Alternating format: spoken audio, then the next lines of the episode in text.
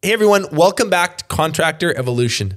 Today's conversation is with Garrett Moore, founder and CEO of Agorist. First, we'll talk about Garrett, then I'll tell you about Agorist. So, after achieving a degree in mechanical engineering while playing quarterback at Stanford University, Garrett's passion for high performing teams led him to a small little pocket of the military. I don't know, you maybe have heard of the Navy SEALs.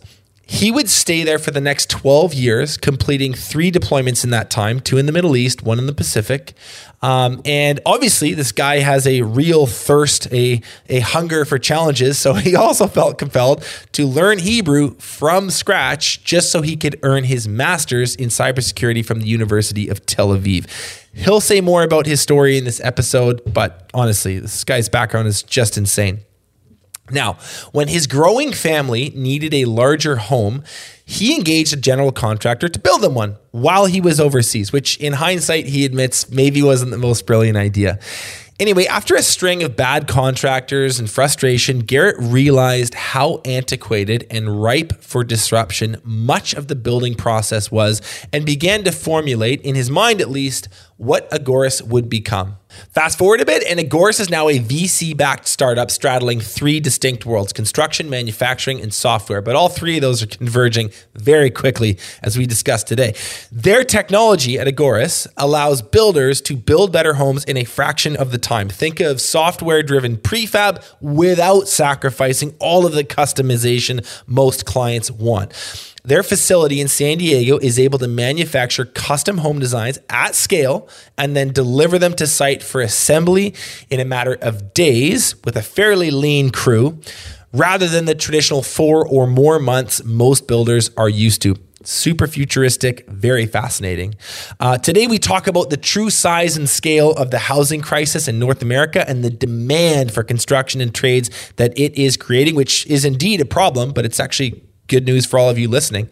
Uh, I also get Garrett's take on where technology, demographics, and macroeconomics are taking our industry over the next decade. And lastly, most importantly, we go deep on his team building and leadership lessons from a decade plus with the SEALs. You definitely want to stay tuned for that. It's right at the end. Now, Garrett's take on the future is pretty compelling. Some of you might wholeheartedly agree. For some of you, it might ruffle your feathers. So if you're watching this on YouTube, let us know in the comments if you agree or if you disagree with his forecast and tell us why as well. That's it for me. Let's dive in with Garrett Moore. You're listening to Contractor Evolution, where we unpack the systems, tactics, and skills you need to take your fast growing contracting business to the next level. If you're here to learn what it takes to scale up, work less, and increase profitability, you've come to the right place. Stay tuned to learn what separates the new breed of contractor from the old school, and welcome to your ultimate guide on the business of contracting. Garrett, I'm so excited to have you here. When your name crossed my desk and Agorist kind of like entered my consciousness, I was like, man, I really got to get this guy on. So I've been looking forward to this for a couple months now. How are you?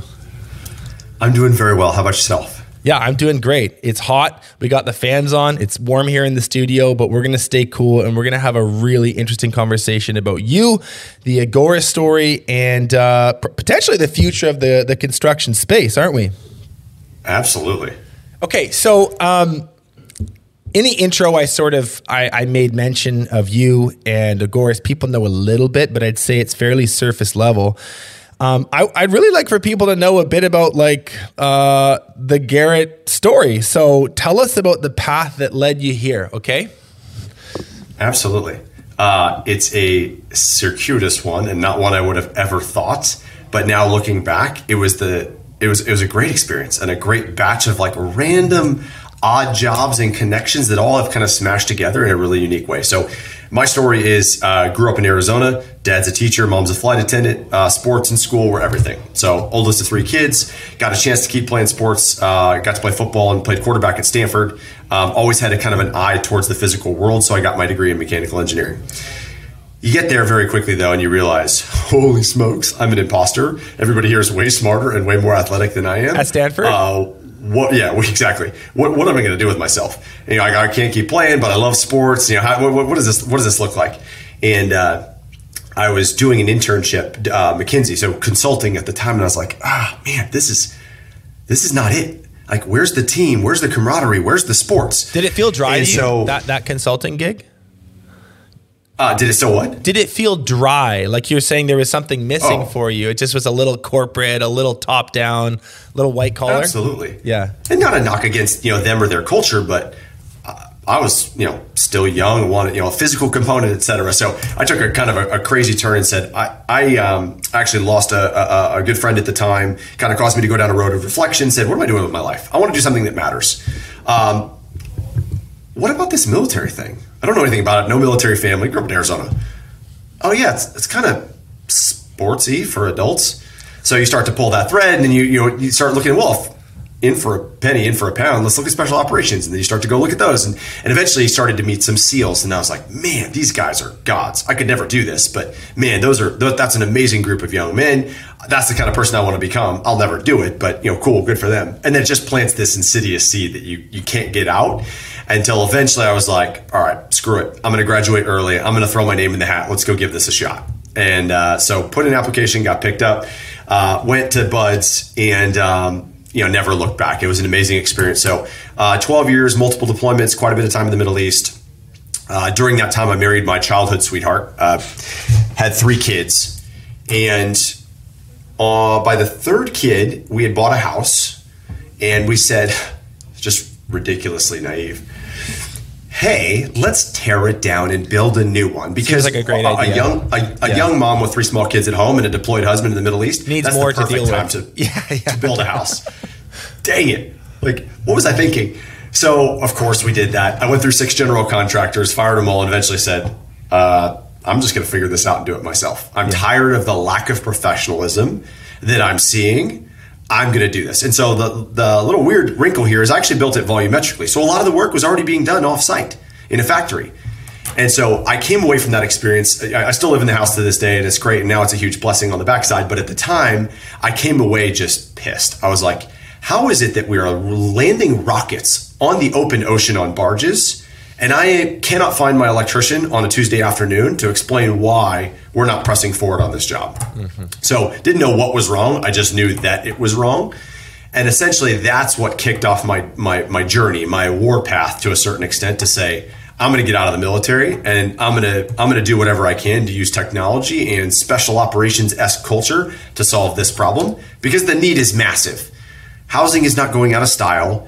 There's an, a decreasing number of workers that are coming into the workforce, and we're like 5 million homes short as a society since 08. So this, this problem needs to get solved. And why, not me? Let's give it a shot. So you kind of you conceptualized this whole um, thing at, at least uh, at a surface level. f- While you were still while you were still deployed, you were still in the military. This was like this this construction software manufacturing technology trifecta of sorts. This this is an itch you decided you had to scratch uh, before exiting the military, and so you you came out of it with a, a bit of an idea, a bit of a plan as far as what's next for you. Yeah, and a shameless plug.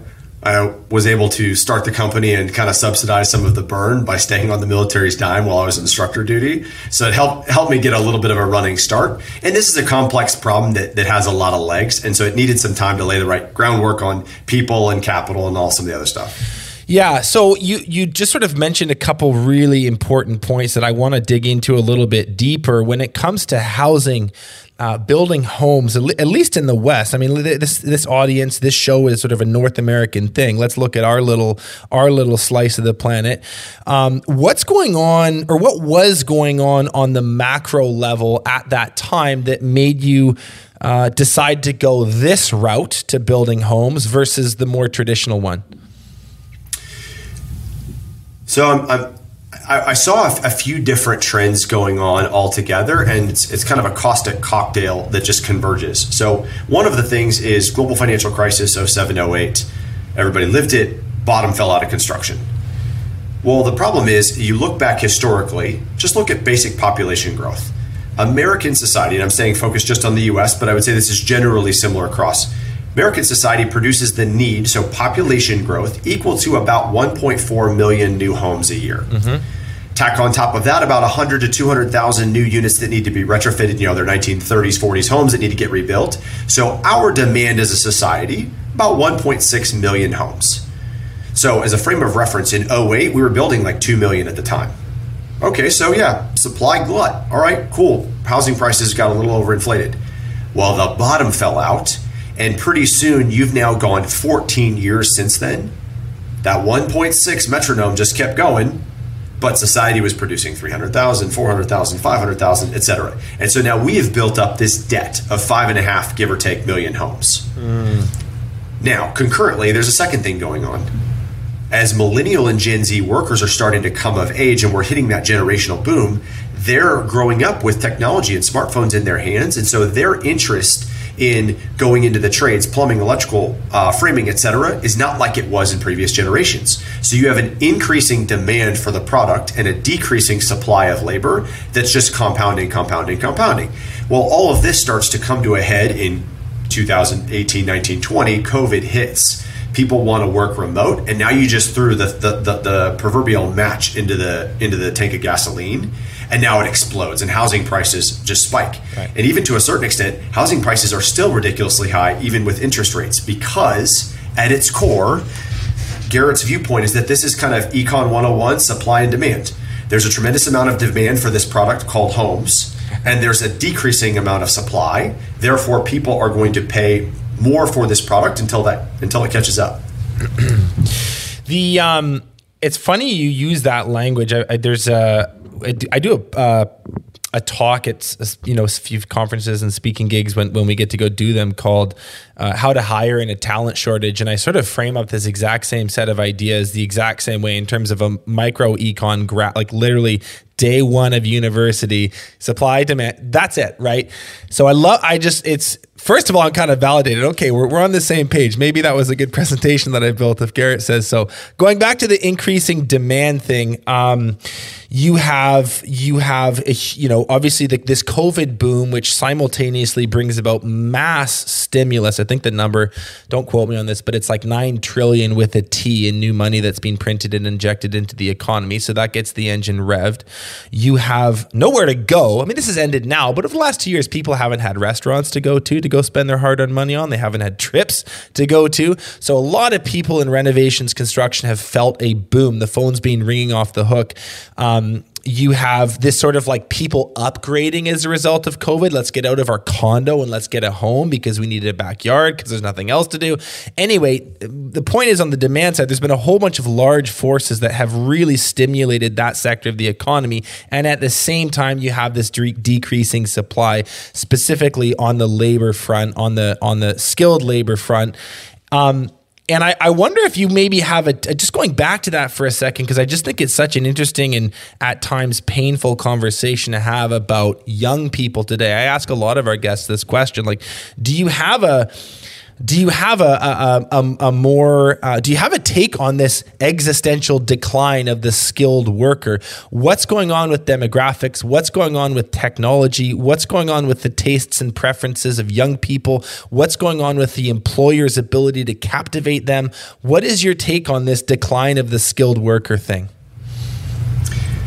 So I have to say, first, starting point, I'm very proud of my generation because my generation is a little known micro generation called the Oregon Trail generation that sits right in the bridge between Gen X and, and millennial. Right. So I feel both sides. And so sometimes there's the, an urge to blast millennials or Gen Z, and it's just like they're out of touch, and you know, all the, the typical negative stereotypes, and vice versa is the same. I think it's just the, the raw math of, uh, or the, the, the raw dynamics of they're used to having so much data and they're used to having so much choice at their fingertips on a regular basis. And they've come of age kind of in that post 9 11 era where they're looking for a cause, they're looking to be a part of something greater.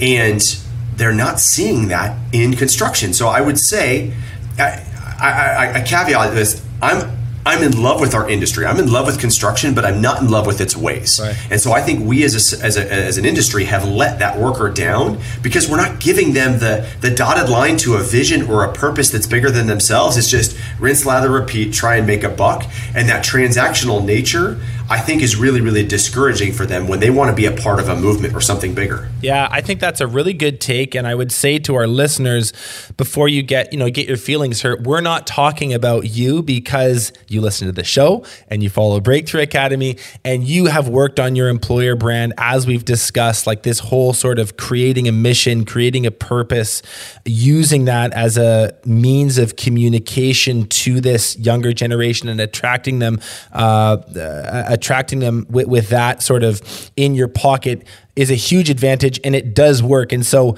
uh, I, I want to be clear when we're talking about this, we're not talking about the high performers within construction. We're not talking about the progressive entrepreneurs that are actually ahead of the curve. We're talking about the masses. We're talking about the average. We're talking about the fly by nighters, which at this point still makes up a pretty large portion of the graph. Uh, just before we, I, I really want to get into like how you guys build and the systems you use. Before we dive in, anything, how far on the housing front, how far behind are we on this on this housing? Housing crisis, at least in the States? These are the statistics that you know. Oh, it's bad. Uh, put it into context. In order to dig out of this debt, you would need the top 100 largest builders, so your Lennars, DR Hortons, all the way down. Top 100 largest would have to double capacity for a decade to catch up. Top 100 That's, builders have to double for a decade, just to put that into perspective. Yeah. Wow. Okay. And now you have another, a third compounding factor that's come out in like really the last quarter, which is with all the money that's been printed and all the generational wealth that's been accumulated over the last 10 or 20 years, there's no shortage of capital. And so what we're starting to see, um, you know, my inner capitalist doesn't care, but my inner American is grieved by the fact that home ownership is going to become tougher and tougher because your large, you know, institutional money is going to start to come in and buy homes and turn around and rent them because renting is really, really good from a, an investment perspective. You're, you're already seeing that, right? There's, uh, I'm going to botch the, I read an article, like BlackRock, big money, big smart money is coming in and buying huge tranches, these massive swaths of not low income, but also not high. We're talking big apartment blocks, and, huge multifamily, because yeah. it's good business, and, it, and, and they think that it will be for many many years to come. So I think you know, as a millennial who just bought a home, I, I'm kind of passionate about this. Also, I'm like that. I I believe in real estate as a vehicle for wealth building, and I'd like to see more people have access to it. And I, I think that it's like it's a, that capitalist versus Like balance you're constantly trying to find. But I think we should do right by young people and not price them out of the market as quickly as we are right now. Well, I mean, home ownership is it is it. I mean, it's an American phenomenon, but we've grown up with thinking of it as a, as a, as a right almost. It's like the American dream. You know, the Horatio Alger rags, rags to riches. You have the ability to work hard, buy a home, and then the home becomes the single source, great, single greatest source of wealth generation for most of us as blue collar workers. That's right. Well, if all of a sudden you take that tool off your tool belt, once you go down the rental route, it's really tough to get back out of it. And so, if we believe that interest rates are not going back down to you know two and two and a quarter, and that inflation is going to be this is a this is a generational challenge, and then you can I mean there's a great article, a recent article in the Atlantic that kind of pulls the thread on when housing is expensive. What are all the other effects? And you've got you know uh, fertility rates, and you've got obesity, and you you all of a sudden pull all these different things, and you realize actually housing affects a lot of other social implications. Not the least of which is the one that we haven't talked about, which is uh, sustainability and kind of carbon emissions, et cetera. So housing is not just this one isolated thing it's a, a canary in the coal mine for society writ large. It totally is. The other thing that I think is um, is interesting when you're looking at some of these big picture numbers, and, and they're in the headlines every day right now, like when when people talk about inflation, I think it's important. Probably a lot of you listening know this, but maybe some of you don't. And it's worth the reminder when people talk about inflation being at eight or eight and a half percent or ten, whatever the numbers are saying today, it changes week to week. Um, that basket, that bundle is, we're talking eggs, bread, cheese, diapers, household stuff. That number doesn't even factor in real estate. It doesn't, it doesn't factor in hard assets. When we talk about inflation, it's actually significantly worse than what a lot of these numbers say, just based on the simple math equation they're using to come up with those figures. So that's that's a if you didn't know that data point, it's it's one you can go do a little more uh, digging on on exactly how they calculate that CPI number. But it is an interesting thing uh, to point out. Anyway, I digress. These are big, important issues. I feel really passionate about it. I think this is an important conversation. I think we understand the problem to some degree. We could bang on more about it, uh, I'm sure, another time. Let's get into the solution. And I want you to just maybe high level give us an overview of your guys' business systems and operations and how Agoris is attempting to uh, is attempting to fix some of this stuff. So I'm oversimplifying a little bit, but labor is one of the biggest challenges. Beats the drum. Labor cost, labor quality, labor availability, etc. And the, the tried and true kind of uh, stump speech that people want to roll out is prefabrication. It's like uh, when people joke about nuclear energy. It's like, oh, it's always ten years away. Oh, this is this is the bump that prefabrication prefabrication's all of a sudden going to hit mainstream. You know, Sears catalog has been doing prefabrication since long before you or I were born. Right. So I feel like to a certain extent, the industry looks at this and goes, you know, fool me thrice, shame on you. Like I've heard this siren song before. Yeah. Well, yeah. What goes on? And so with that as a backstop, I believe that the core reason the solution has not stuck is that nobody's actually gotten into the weeds to digitize prefabrication, to digitize construction. And so by that, what I mean is, if prefab is just a job site with a roof over its head there's only so much benefit you're going to get yes your workers can have their tool carts closer to them and you can you know have you know fans and you can make it a little bit better but it needs to get a lot better and in, in order for it to get a lot better it needs to look like a tesla or a rivian factory Well, that's well, Machines. yeah, and and this the other thing too. We were talking about this last week, Garrett. The um, people love customization. Like nobody wants to be given three floor plans and two color options and one trim package. Like that's just not gonna like. There's only so many buyers for that, and so that's I think that's probably been a hang up, at least from the consumer's perspective, with this sort of this tired bit about prefab. it offends our inner American. I don't want to have a house that looks like the person next door. Like, damn it, no. This is you know this is this is how we do it. And so, uh, if you as a as an outlier as a, as a technology cannot meet what the customer wants, then it's Good not going to sell. It's basics. Yeah. So our belief is that these these two these two uh, lines of effort converge because this is what technology does really well. Computers can take immense calculations and complexity and boil it down into the simple. And if you can boil it down into the simple, now you can tap into industrial automation and start to manufacture more like a Ford you know, Model T. Like the Model T was what it was because it was repeatable. Now we just have to connect the worlds with this custom design into a repeatable manufacturing process. And hmm. so our core DNA as a business, we're a technology company. We live in the world of manufacturing robotics as well as the software that feeds that. And so what this allows for is now you can start to connect a dotted line to how could we be building hundreds of thousands more units in a factory offsite? You know, at a Toyota facility, they'll drive a Camry off the line about every 57 seconds. That's what housing needs. No, not necessarily 57 seconds, but that type of mindset of we need to be able to produce it. Now, to your point about housing, it has to be custom, and so this this gets into the way in which we believe the future of construction is achieved is through two-dimensional panels. So when most people think of prefabrication, they think of the double wide, you know, uh, trailer park home that's getting shipped down the highway. Right. That is a volumetric 3D approach. Our approach is a much more cutting-edge two-dimensional approach, which says, hey. When you have a bunch of two dimensional panels, you can assemble those into a very uniquely complex structure. The analogy I use is if you send our software a picture of the Death Star, it will tell you exactly how many black and gray Lego bricks you need to build. And then you can take those standard blocks and all of a sudden build this complex structure because the next thing that comes off your line could be a Barbie palace, it could be a, a Jeep truck. It doesn't matter because the building blocks have been standardized. Yeah, it makes it makes um, it makes perfect sense. I, I- it's like you're making the individual Lego pieces versus the entire structure, and so you have some uh, you have modularity in it, like in that favors you by by going about it with that sort of philosophy. Um, can can you just take us through high level like these the three phases? So it sounds like there's sort of a digitization phase, a construction phase, and then an installation phase. How do you guys create? So first of all, manufacture and then build the houses that you build.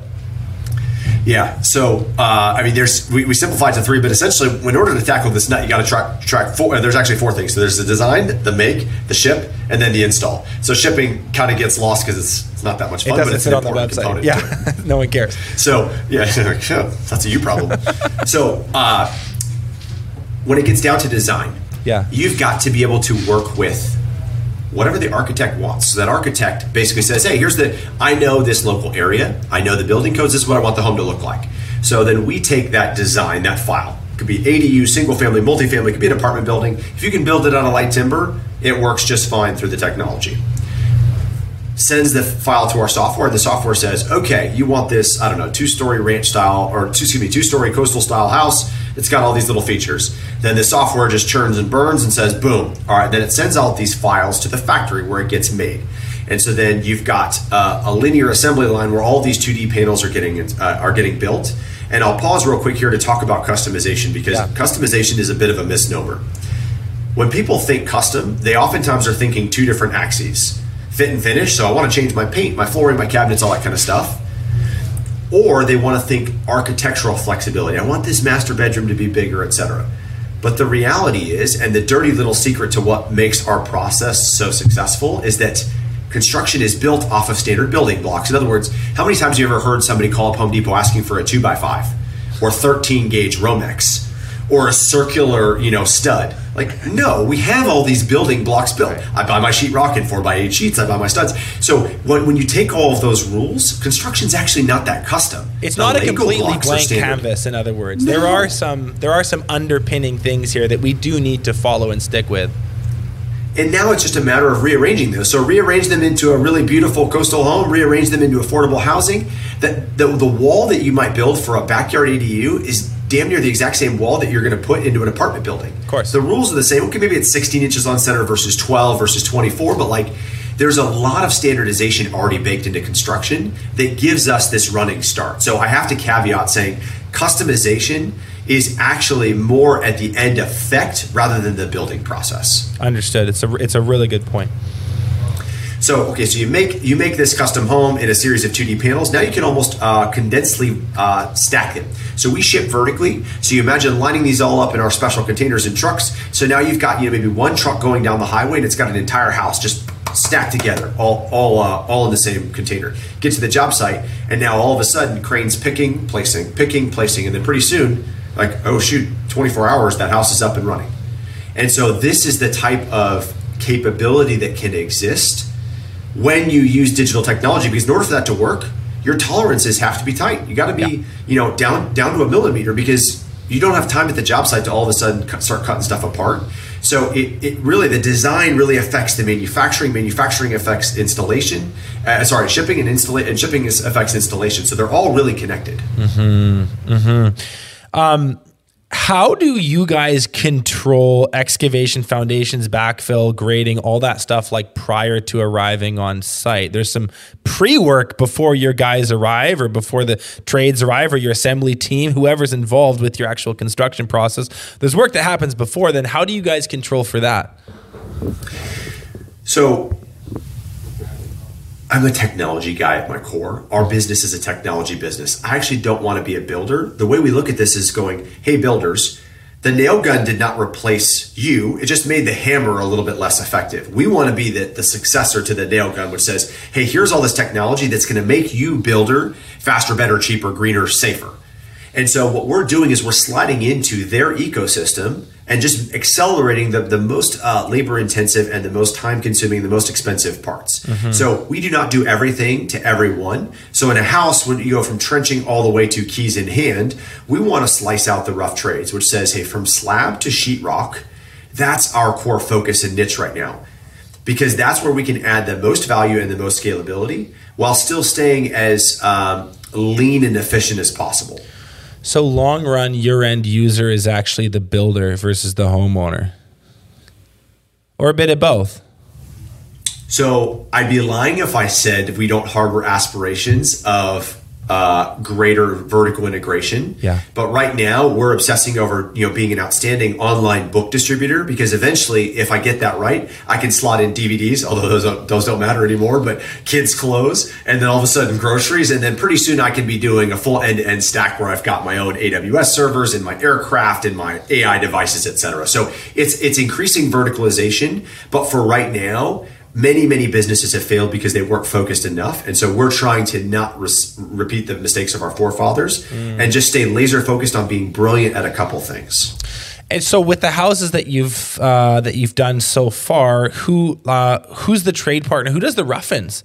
Like how, how do a lot of those like sort of utilities and, and sort of uh, very very core central parts of a building envelope get get uh, get inserted and managed with with your system so we have our own construction team. I don't cool. want to advertise it because that's not our goal, but we do that because it allows for us to make mistakes and really learn internal to the team. Mm. And then as we mature and the product feature sets roll out and get more evolved, then we can roll it out to customers knowing that we're tight a little bit more. So as an example when we do our kind of cutting edge r&d projects we do them with our internal team. And then once it's gone through validation then we can roll that feature out to our installers and our preferred distributors because now it's ready for prime time.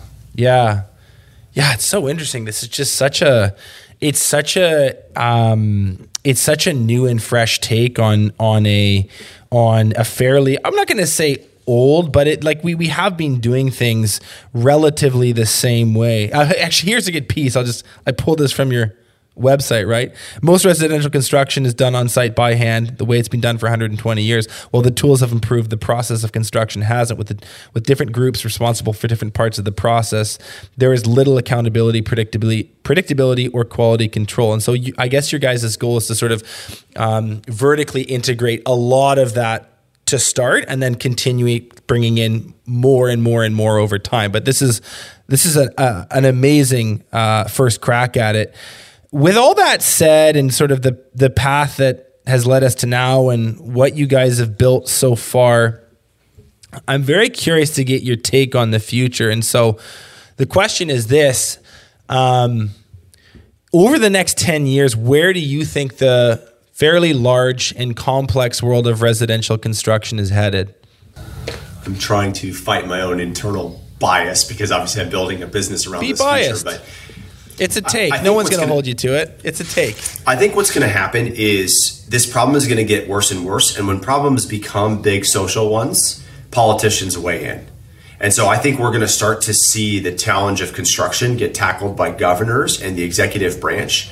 And unfortunately, what they can do really well is is wield a very large lever from a financial perspective, but right. they cannot innovate very well. Right. And so I think we're going to start to see more and more national media attention calling calling out this this issue, like the AIDS epidemic of the 80s and 90s or whatnot, or global warming is another component to this. You're going to start to see a lot more attention and people just say doesn't matter let's start trying stuff. We've got to fix this because now this is becoming a, a socially disrupting challenge. It's not just oh here's an opportunity for some venture capitalists to make money. It's if we don't fix this fertility rates get adjusted. The way in which people live gets adjusted. The number of miles people commute to go to work is pumping more co2 into the atmosphere. Like it's going to start to it's going to start to become this bigger and bigger issue and i think you're going to see a lot more attention towards solving it. And i fundamentally believe that the only way to solve this problem in the next 10 years is a radical transformation of the technology that does it because there's no amount of labor.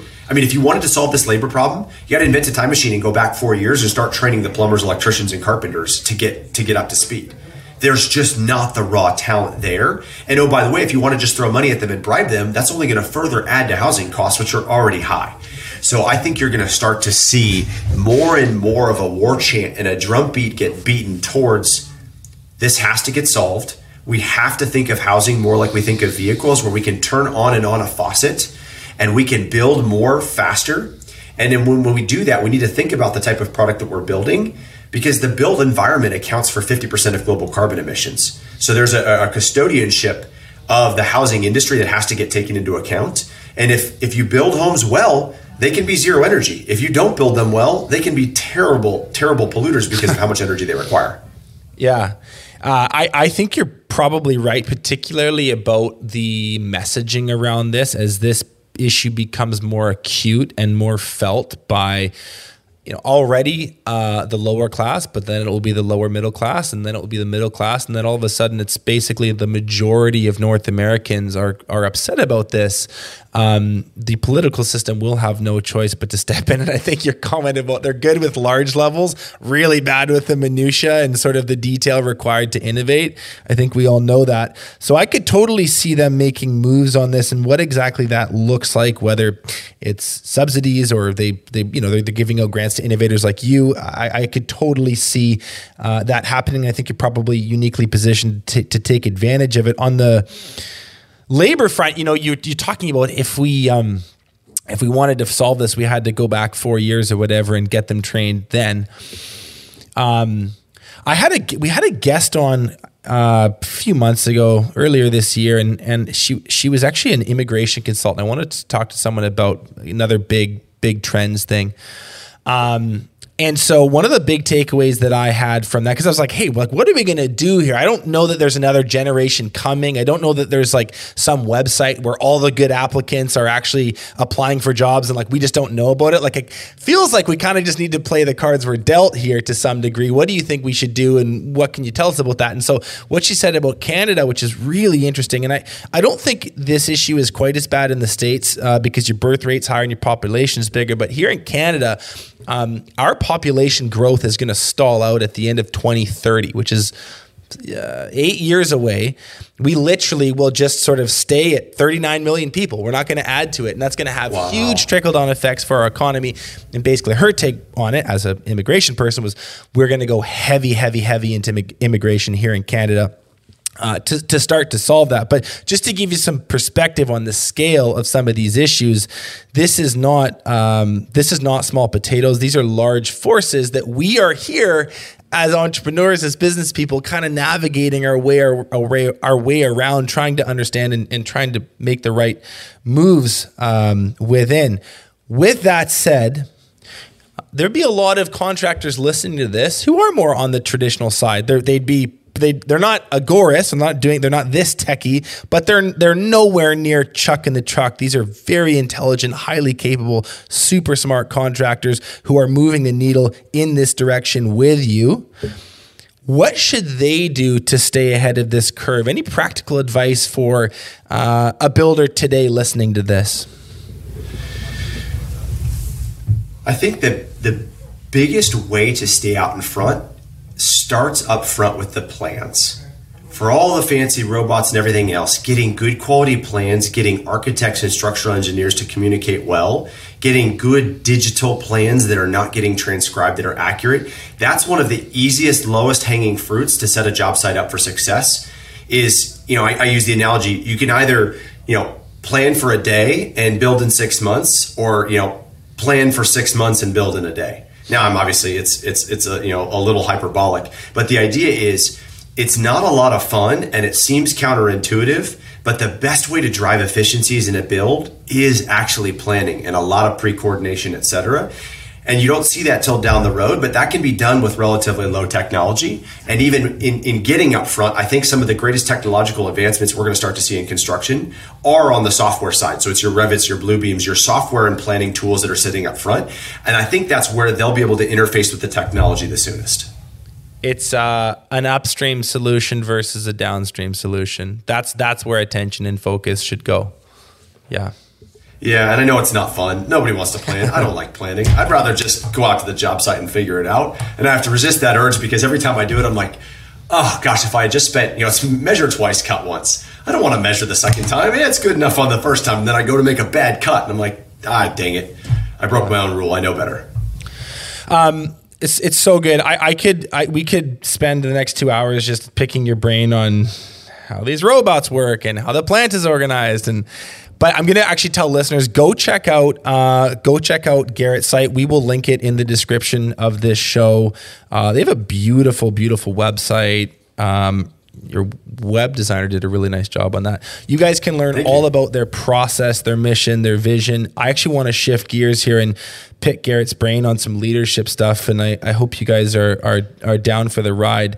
Um, let's go back to the SEAL stuff for a second because Okay, so I you know I read that I just read this book. I didn't just read it. I read it a couple years ago, but I reread it and actually put it on our our contractors reading list episode. Which, by the way, if you haven't listened to that, go check it out. Came out a couple weeks back. Uh, it's called Tribe on Homecoming and Belonging by Sebastian Junger. You've read it? Mm-hmm. Yeah. Okay. So what that book really put into very clear perspective for me.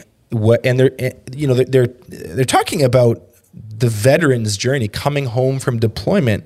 They're talking about post traumatic stress disorder and, and, and, reintegrating into society. And there's things that I, uh, this is a comment about the military, but it's more so a comment about leadership and teams and closeness. What I learned from that book is that what a lot of veterans struggle from, struggle with, upon arriving home to their family who loves them and misses them and their society and their sports teams and everything um, yes, there's some level of shell shock and they may have seen things or done things or been a part of things that really scared them and they have to live with that and process through that. That's certainly a part of it. There's another huge part of it that we're learning about, which is act, there's a um, and I'm going to botch it, so please refine this. I'm not doing a good job describing it, but there's a level of they actually miss the level of closeness and that feeling of being a part of something really important that's doing something that matters, that's structured, that's organized.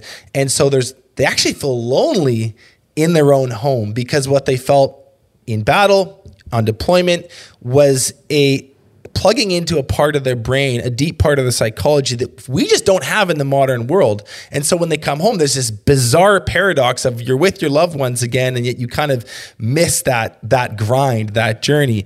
So I'm being a little long-winded here, but I just want to set that up. And then again, you look at the fragmented nature of construction.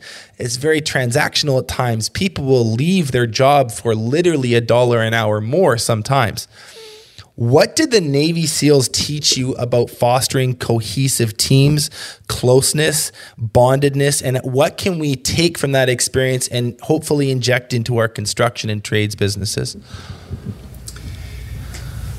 There's there's a, a, a lot um, there's a lot to unpack there. I would say in, in multiple levels. One of the things that the teams have the luxury of that is somewhat tough to translate to construction is the, the, the, idea of selection and the idea of, of being able to choose.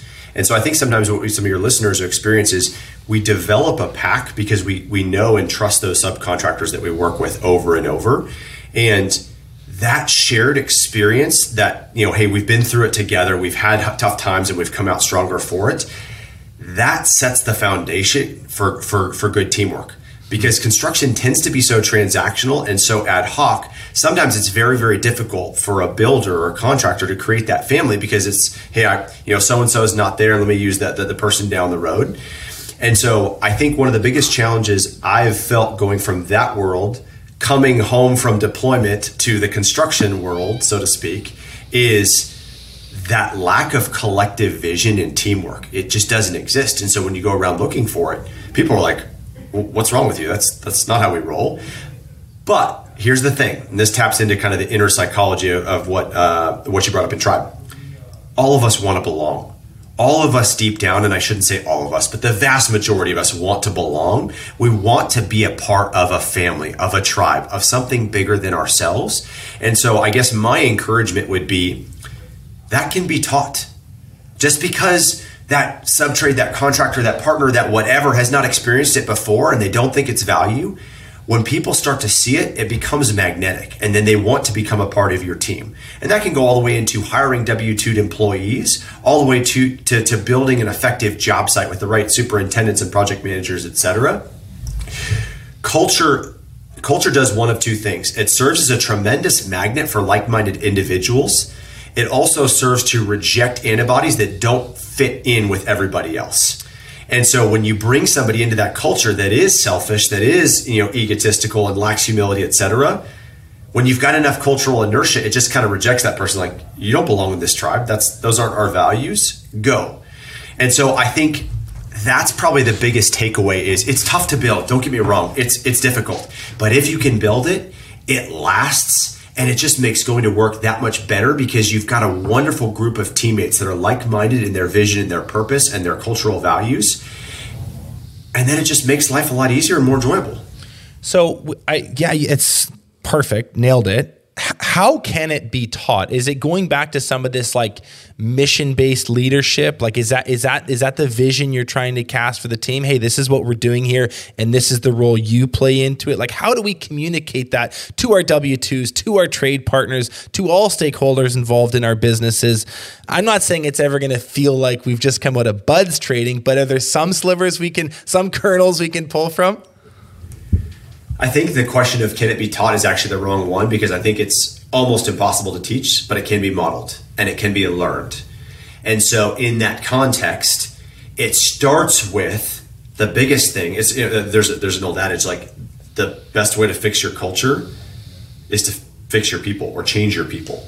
And so a lot of this centers around the hiring and screening and selection process. And don't get me wrong, I do this all the time, so I'm completely guilty of it. But it's like it's much easier to hire the guy, hire the guy that's a dollar an hour cheaper when you know he's going to be a pain to work with, and he's going to give you gray hairs, and he's going to be you know belligerent. And so when you when you are massively selective about your partners and your employees, you're pre-screening and filter that filtering that out, so you don't have to undo those bad habits, and then you're you're shaping them into the likeness and image and culture of what you're trying to create and then it makes it that much easier to graft new employees and teammates in so that okay perfect with that said i love this focus on selection uh, because it's upstream of so many other things. We can work on training systems. We can uh, work on an onboarding program. We can work on ongoing coaching, blah, blah, blah. I, and we do, and we do. And I'm not discounting that, but it's been my experience that that's maybe like 20% of the battle when the 80% is just like who you're working with in the first place. So what do you really like I, I you know CEO of Agoras, I'm sure you are still involved um, with some of the personnel decisions that you guys make. What is it that you really look for? Where you're like, these are traits that I absolutely love. This is a two part question. At the same time, what are big like deal breakers for you when you kind of sniff something out? Do you sense that someone has something. You're like, oh, you know what? Looks good on paper, but can't we can't have this. So what's the good? What do you really look for, and you, what are you attracted to, and what works within Agoras? And then the opposite, what really doesn't? So my number one trait that I look for is self awareness. Because if you have self awareness, oftentimes humility is the offspring of that. And now we have a framework upon which we can grow together. I am not perfect. In fact, I'm highly imperfect and very, very flawed. And if you come into this relationship either unable or unwilling to recognize that you are flawed, now we have no stretch in the rubber band to try and grow together and overcome the inevitable dumpster fires that life is going to throw at us. So if you do not have that self awareness, how am I ever going to coach you? How am I ever going to teach you? How are we ever going to work through this together? And um, I, I believe you know, humility and teamwork and uh, all those are other great attributes. But generally, if you get self awareness right, in my perspective and opinion, the others tend to follow. Mm-hmm. So the flip side to that, which is one of the easier things to try and root out, um, is I have zero, less than zero patience for egos or lack of humility. Like, period. How come? I will. I.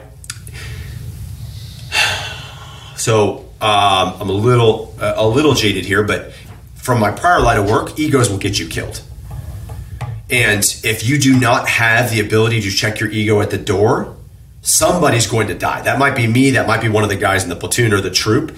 That is a recipe for disaster when you cannot hold yourself hold yourself, your plan, your idea, your whatever at arm's length and go, "Hey, this is not about me. This is about mission success." Inevitably nothing but collateral damage and a wake of bodies, metaphorical or literal, will, will follow behind that person. And let's just face it, it's just not fun to work around people that have high egos. Like if you, it, life is too short to take yourself that seriously, and so I don't care how talented you are. That is my number one. Like I just I cannot put up with it because it is just so cancerous.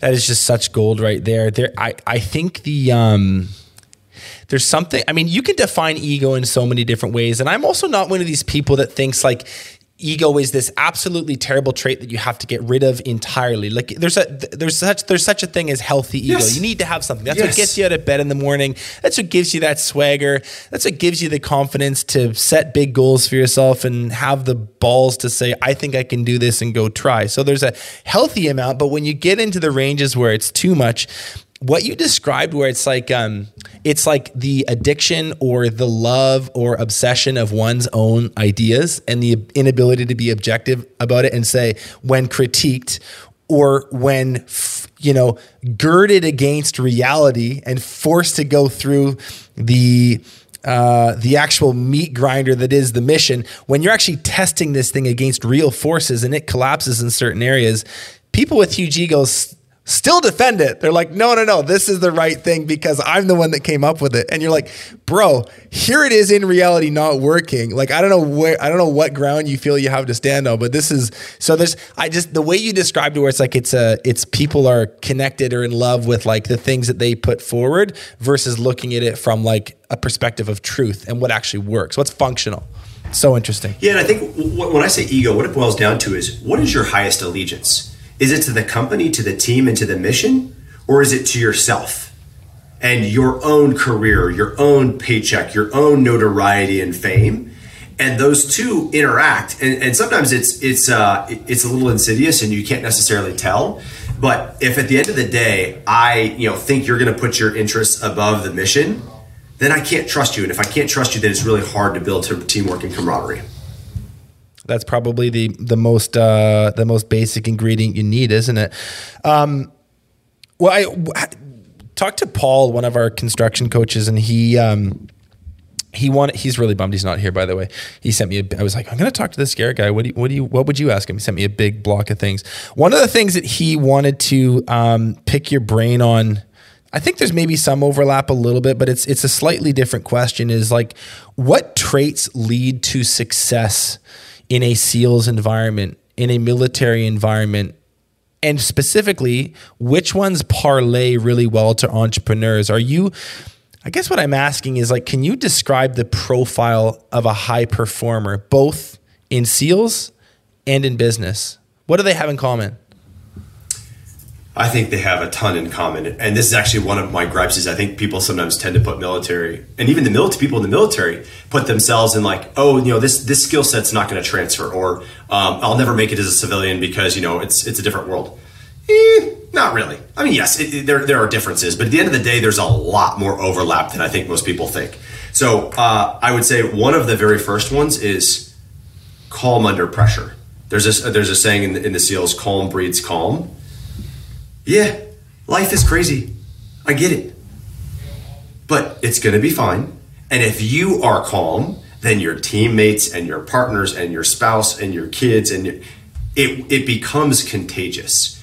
And so that is one of those things that I think is especially relevant for entrepreneurs because by definition, if you're an entrepreneur, you're just throwing yourself into a into a series of dumpster fires. It's, it's never going to be calm. You're not you're not getting a nine to five where it's a steady you know banking job where it's the same over and over, rinse, lather, repeat. By definition, every day is chaos. So uh, being able to be calm under pressure. And uh, there's a phrase in the SEAL ethos, you know, my, my ability to control my actions and my emotions, regardless of circumstance, is what sets me apart from other men. So that's essentially calm hey, the feelings I'm feeling, we all have them. Can I subordinate them to doing the right thing and my actions, even though they're telling me to panic, to scream, to yell, to do whatever? So I would say that's that's uh, that's the first thing. Sorry, go ahead. I just, I'm, just, I'm just listening along, enjoying it. The, the the calm under a pressure is one. What what would be another? I'll circle back to some of these in a sec. What, so that's that's number one. What's maybe number two? I think the ability to problem solve. So one of the things that I'm so proud of of being a team guy, a SEAL, and what I'm so amazed by by the people that grew me and groomed me and, and taught me is the ability to solve problems no matter what. There's an innate um, just yeah, I don't I don't care what the issue is. I'm to find a solution. Yeah, top employee just left, customer just uh, left. Uh, you know, had a safety accident, whatever it is. It's just like it kind of goes back to the calm, but it's it's a new problem. I'm going to prioritize. I'm going to problem solve, and then I'm going to go ahead and execute a solution. And it's that uh, never-ending confidence that, yeah, whatever the issue is, good. I'm going to find a, I'm going to find a solution, and I'm going to press forward. Those and two the ability really- to Those, those- sorry, go ahead. Go ahead. No, I was just going to say it's um, it is a skill that has to get learned, but it's increasingly important for an entrepreneur because there's no rule book. We're building the airplane mid-flight, so you got to be able to solve problems. I was gonna say that those two really dovetail quite nicely. Like the calm one comes first because without that, the the capacity to even entertain solving a problem is basically out the window. So um, let's let's let, give give us a third, just because it's a nice round number and these this is such gold. We've got calm under pressure, problem solving. What's a third? I would say the last one is uh, professionalism, and it goes a little bit back to to this conversation we were having earlier. But to me, the mark of a professional is somebody that's self self aware, and that self awareness leads to self improvement, and that self improvement leads to self discipline. And so, if you know where you are strong and weak, then you can either choose to mitigate and improve your weaknesses or double down on your strengths. And then through discipline, you can routinely leverage and extrapolate on those. But if you don't, if you don't know where, if you don't know even where you're a, a starting place, or you're not willing to have that your loved ones and people around you kind of point out your blind spots, then you're just kind of meandering because you don't know what you're good at, you don't know what you're bad at. And so, uh, one of the the big things I always say is it's so much more effective to double down and lead from your strengths than it is trying to lead constantly worrying about all your weaknesses. We've all got them, but those are not great points of leverage. If It's, it's like you know you're, you're a screwdriver. Well, you're trying to pound in nails. That's not what you're designed to do. Forget the nails. Focus on the screws. Yeah, it, that's a um, that's like an old. You know Gary Vaynerchuk. He's a pretty Uh-huh. popular guy. Gary Vaynerchuk. He's a he's a big social media influencer guy. He, he, he always says this about business. He's kind of a modern day business guru. He's like triple down on your strengths. And essentially, don't don't worry about the weaknesses. Like find other people to look after those. I don't think he's saying ignore your flaws completely. Someone might take that No. too literally, but You in the don't get a context of if you're an a hole. Right. In the context of business, if you're trying to create leverage for yourself, you're probably better off looking at what you're exceptionally good at and just spending most of your time there. Um, we're running out of time here. I got maybe a couple questions left. How about a fun one? You're an ex-football player. Uh, who's going to win the Super Bowl this year? You got to pick. You got to pick. I there are certain people where you're just it's really foolish to bet against them. Forget the team, forget the dynamics, forget everything else. Betting against Tom Brady is not a great idea in general, just as like a, as- as- from a statistical perspective. So I don't know. Bucks are I, looking if I had to say, I, I honestly like. Uh, I think the Bills or the Buccaneers have to be in, in the on the very very short list because of who's leading the helm for both of them. Spoken like a true SEAL. You know who's calm under pressure? Tom frickin' Brady, man. That guy, two minute drill is like no one sports has ever seen. Okay, this has been unbelievable. I could go another hour, maybe two, but we don't have time. Uh, where, because people will want to kind of check you out, learn a little more. There's questions we didn't have time to dig into. If people want to know more about you, uh, Agoras, and the very, very cool things you guys are up to, where should they do that? Easiest two things are to reach out and kind of check out our website. Um, but if you want to connect with me personally, uh, LinkedIn's the easy, the easiest place to start. We are. Uh, it takes a village to raise a startup. It takes a village to raise an entrepreneur. And so I am always looking for like-minded construction technologists that are eager and passionate to help uh, push and move and, and prod and cajole this industry forward. And uh, would love to connect, figure out how we can just stay in touch, professionally overlap, work together, um, all of the above. Uh, it's it's all about the team. I uh, I really appreciate you making time for us. It's been an absolute pleasure to talk to you, and uh, we'll have to have you back in the future. Thank you so much for having me, Benny. I appreciate it. Thanks a lot for listening to this episode of Contractor Evolution. Uh, if you've already subscribed to our channel, consider sharing this episode with another contractor who you think needs to hear it.